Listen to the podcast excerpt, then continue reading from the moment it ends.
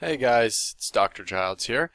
Today I want to talk to you about the carnivore diet, and specifically I want to talk about it in the setting of Hashimoto's thyroiditis and using it to treat that condition. We're also going to talk about kind of the basics of the diet, what it is and how it works. And as a quick disclaimer here, before we jump in, I'm not necessarily endorsing this diet in any way.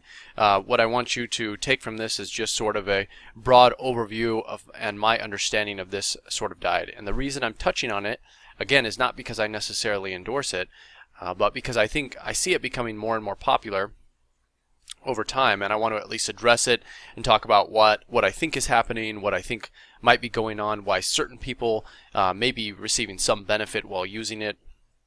And then some other issues, from some long-term safety issues and things like that. So let's dive in here. I will talk about whether or not I think you should use it and kind of how that fits in a little bit later, because I'm not 100% sure where this diet fits in quite yet. And most of the diets, in fact all of the diets up till now that I've discussed, are things that I have personally done on myself as well as on other patients. And I will say this is not a diet that I've ever prescribed to a patient before. I will probably try it at some point in the future on myself, and if I do, I will write about my experience at that point. But I've not done this diet or prescribed it to anyone, so I want you to be aware of that.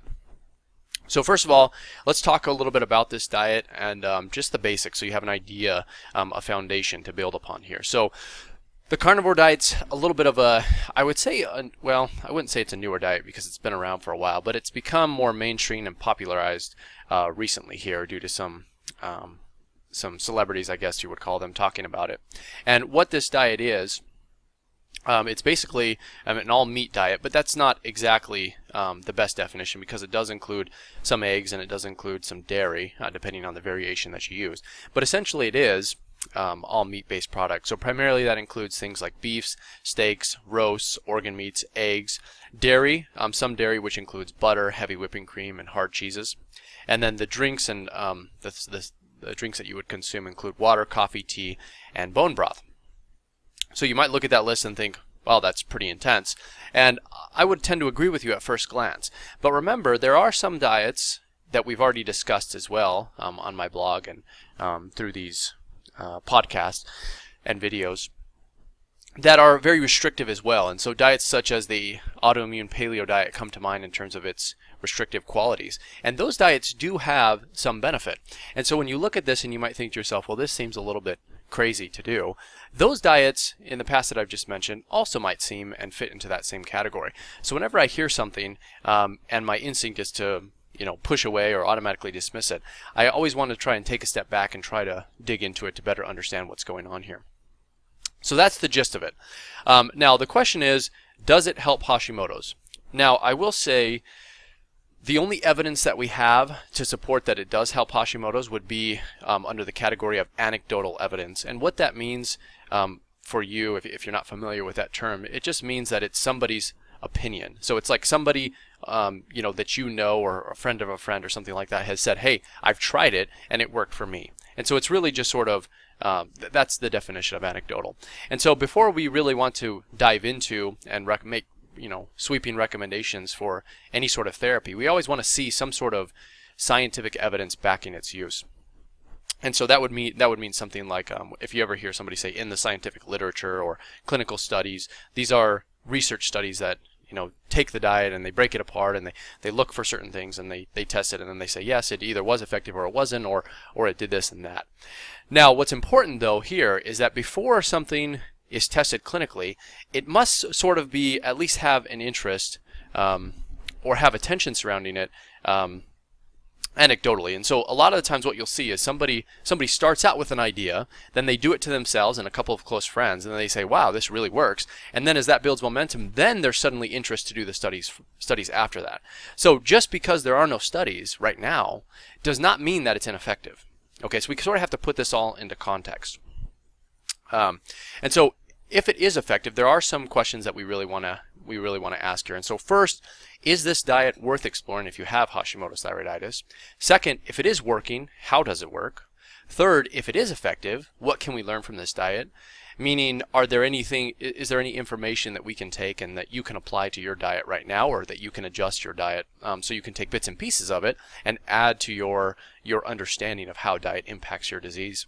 And fourth, is this type of diet safe? So we'll be talking and exploring sort of all of these things. So the first thing you might ask is, how does it work? Like, how can we think about this diet for those people who are claiming? I would say there's more than just a couple people. There's several people. I say they have a, you know, a small voice, but it's a loud voice in terms of its in terms of what they're saying. And so, how can we even theoretically understand this diet? Why is it that this diet may actually have some benefit to these people?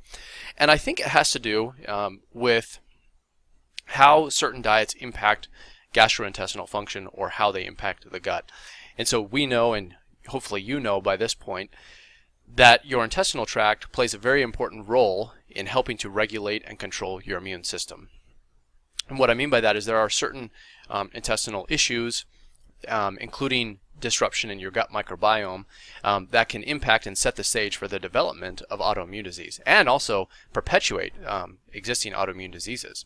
And so a lot of the treatments that we have, and that I recommend and that others recommend to treat autoimmune disease, actually starts with intestinal function.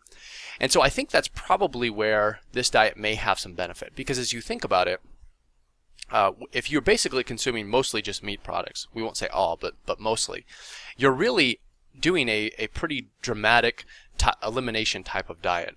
And so I've looked into it, and I found that this diet would basically fit all of these categories. So it would be low FODMAPs, be low oxalate, low lectin, low sulfite, low carbohydrate, low salicylate, low phytate, and then low or essentially no fiber. So in a way, you might be let's call it resting your intestinal tract and mimicking the fasted state. And we know that not putting any food into your body can be beneficial in certain ways, right? You don't just want to not eat forever, because that's not a long-term solution. However, intermittent fasting and some episodes of prolonged fasting can give gut rest, or can give your bowels a rest, which can allow your body to repopulate the right types of gut bacteria. So it may be that one of the ways that this diet is working is that it's allowing this sort of rest, and it's eliminating a lot of these potentially inflammatory foods, which can be influencing your gut microbiome. So that's one plausible explanation. And we already know that this sort of thing works, because we know that there are many studies which show that the elimination diet can have profound effects on the body, especially in the setting of Hashimoto's. In fact, I would say I personally think one of the most effective diets for patients who have Hashimoto's thyroiditis is an elimination diet. Now, obviously, the elimination diet is different than this, but you can kind of see where they have some similarities there.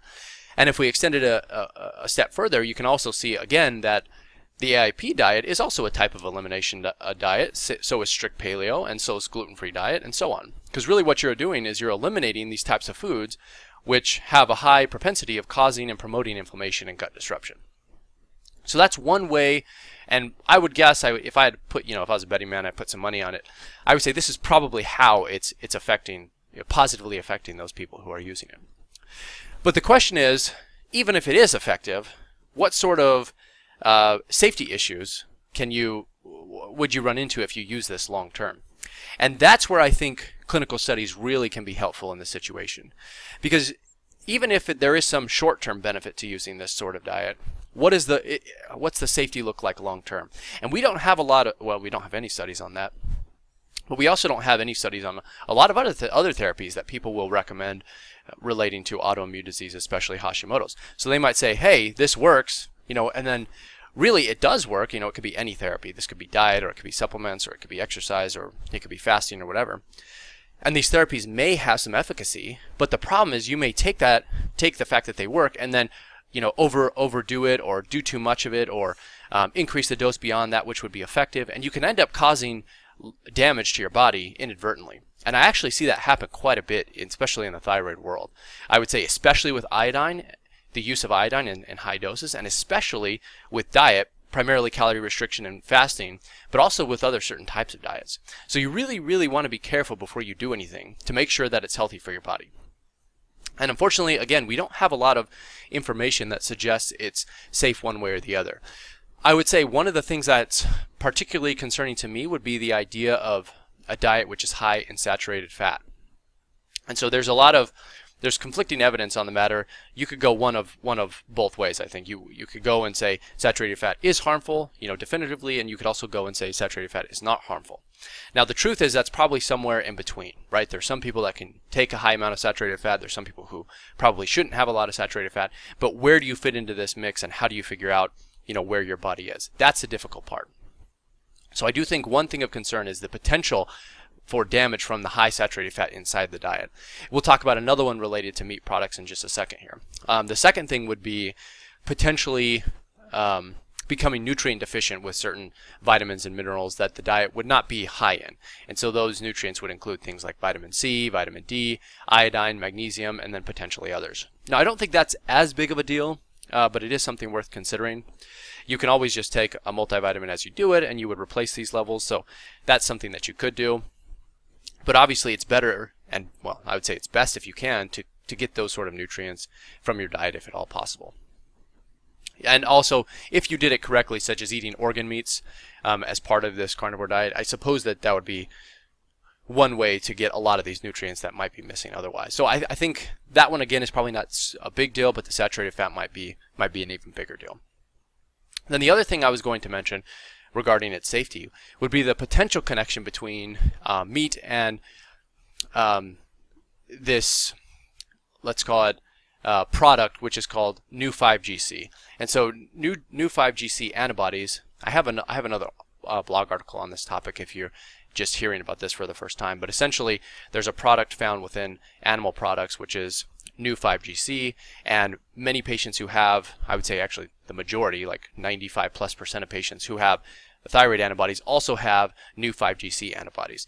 So this has raised the question as to whether there's a connection between animal products and the development of autoimmune disease. This is a very complicated topic, and so I'm not going to really get into it now because we could talk about it in depth as its own topic, but there seems to be some connection here. So let's assume the worst and say that there was a potential issue in consuming certain animal products in those people who have Hashimoto's. Now, it's probably not the truth for everybody, but it could be for some people.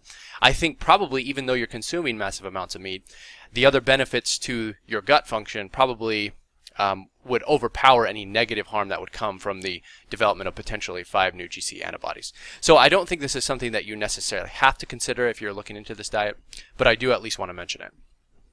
Then the last question is, after hearing about this and thinking about it, is this something that you should do?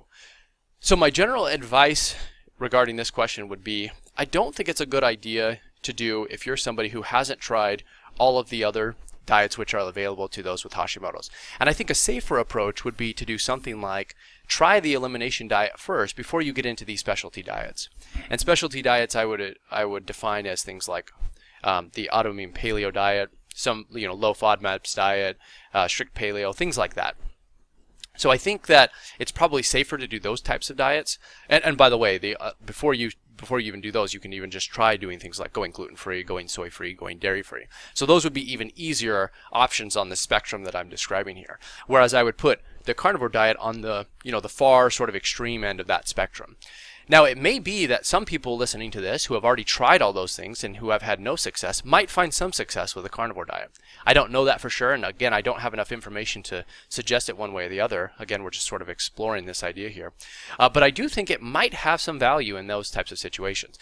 And so what I'd like to do is try it on some of the people that I know, my family members and things like that. They've always been my guinea pigs, so I always try on them and also on my own self as well, and sort of see what type of response that I'm seeing there. But I wouldn't say you want to, especially if you're just hearing this for the first time, jump into this diet. I'm not sure that would be the safest thing, especially since I think there are other more proven, more tested diets that are available to you right now.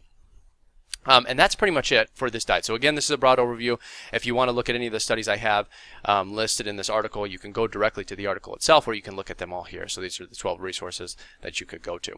I'm especially interested in those people who are considering this sort of diet, strongly, and then also those people who have utilized this diet before, especially in the setting of Hashimoto's, and how you reacted to it. So if you fit into either of those categories, or if you just have a question, feel free to leave them below. But what I'd like to do is, again, garner as much information as I possibly can on this type of diet. Hear your stories, hear your responses. and kind of go from there. So again, if you have any questions, leave them below. Otherwise, I'll see you guys in the next one.